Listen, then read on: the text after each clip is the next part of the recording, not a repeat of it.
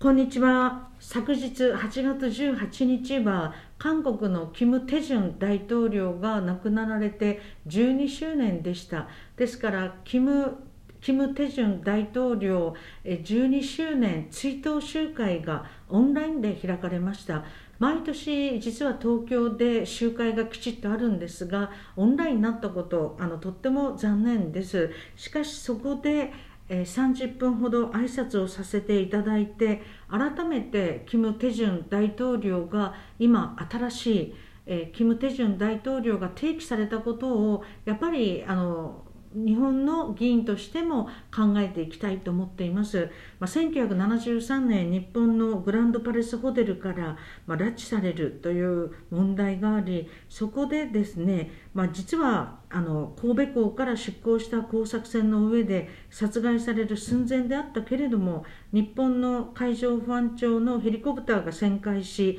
照明弾などで威嚇をしたためえ殺されなかったと言われていますで土井孝子さん田秀夫さんたくさんの皆さんたちが救出活動をしてやはりそういうことがあって九死に一生を売ることができたんじゃないかと思っています。やっぱり民主化運動の象徴であるっていうのは本当に大きいですよね。だって山口さん死刑確定証になったんですよ。うん。そんな人が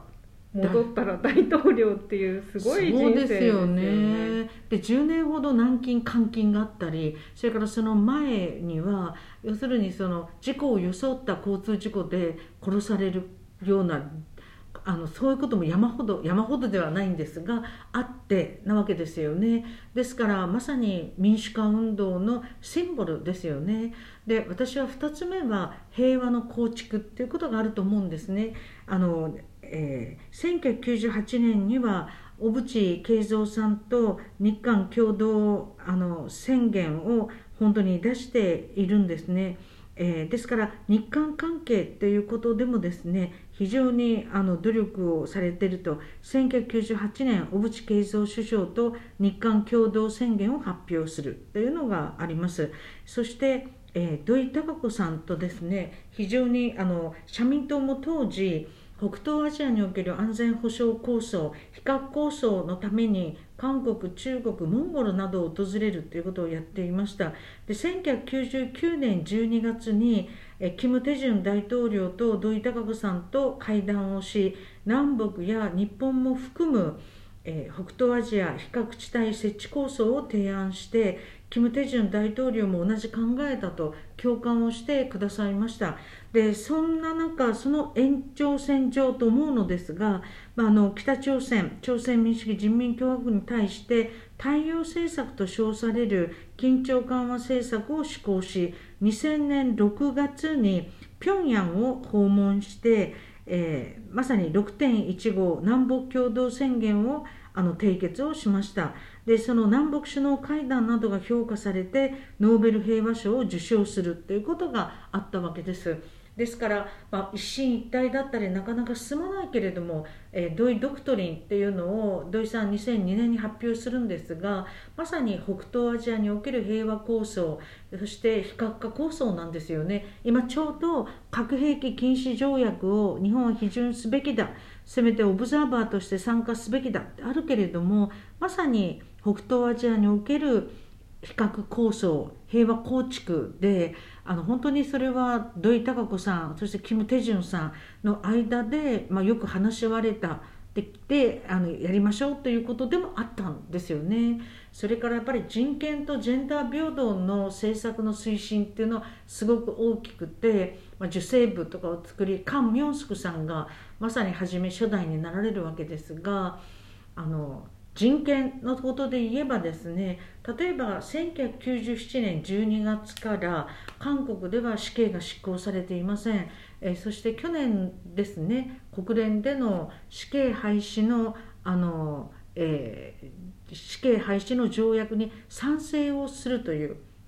死刑執行停止。条約すいません死刑執行停止条約に韓国は賛成をすると。ですからこのキム・テジュン大統領のこの、まあ、死刑や人権ジェンダー平等での大きな役割っていうのは素晴らしいですよね。実は私はあのフランス政府から死刑廃止運動やジェンダー平等でシュベリエ賞を受賞をしました。でヨーロッパはもう死刑を廃止しない停止しないと EU ヨーロッパ評議会に入れないっていう状況なんですが残念ながら日本ではまだ死刑の執行は停止されていませんし廃止もままだまだそこまで、えー、実現をしていません。でも今まさにその核兵器禁止条約だったりあるいは死刑の問題死刑廃止などが非常に議論になっている中で改めてキム・テジュン大統領の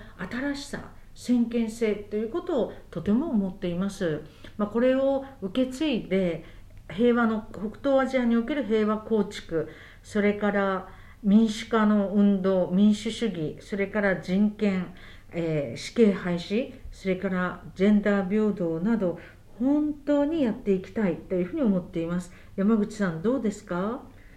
あのそういったすごく映画やドラマになりそうな人生なんですけれどもそんなに韓国で例えばそのジェンダー平等の女性部を立ち上げたりとかっていうことが日本であまり知られていない場面もあるのかなと思うんですが。そうですね。韓国では1984年ですが家族法の改正をしこのキム・テジュン大統領の時もかなりやりその後も家族法の改正をやったり堕胎罪の廃止ということがあの言われあのされたりあと私が思うにはドメスティックバーレンス防止法などに関する取り組みもあの資金投与も含めてすごい活発なんですよね。ですから私あとそれからあの独立したあの人権の救済機関を作る人権機構ですよねそれも韓国は実現してますし、えそれから受精差別撤廃条約の選択規定書の批准なども、え確か批准してますよね。そうするとやっぱり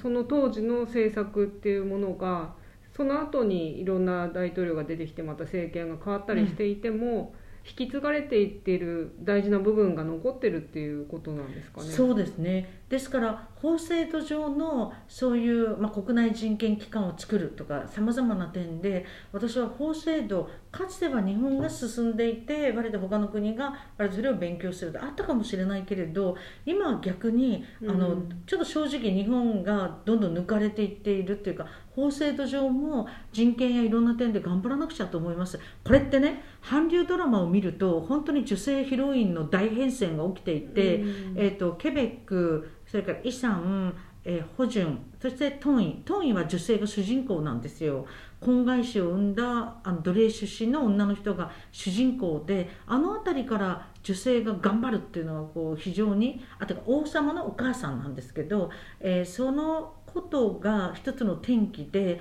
今本当にドラマが男女平等的に本当になってますよね。うんやっぱりそういうことがもう根付いてきているっていう感じですかね。そうですね。一つは民主化運動の中でタクシー運転手1987とかあるいはあの自白あるいは共犯者たちとかあと組合についてのさまざまな、えっと、実話をもとにした映画がありますよね。それからジェンダー平等がかつては民主化運動の一翼だったのが今独立した本当に女性運動としてものすごく若い人も含めて活発ですもんね。そうですね。やっぱりそう考えると本当に影響力がすごく強かった。そうですね、うん、というかキム・テジュン大統領がというよりも民主化運動の中でろうそく革命も含めて自分たちが独裁政権に対峙して頑張らなくちゃいけないと独裁政治を終わらせるんだっていう人々の力がまあキム・テジュン大統領をはじめ民主化運動のシンボルの人たちと一緒にやってきたっていうことじゃないでしょうかね。うんというわけでですねキム・テジュン大統領のあの12周年あの追悼式のオンライン集会に参加をしていろんなことを思いました。えー、まああの隣の国韓国の大統領ではあるけれど、まあ、実は日本の社会党社民党とすっごい近かったんですよね土井孝子さん、田秀夫さん、まあ、本当に仲良く信頼関係を持ってきているので、まあ、そのことも実はアピールをしたんですよね。その意味でまたいろんな連携をとってやっていきたいと思っています。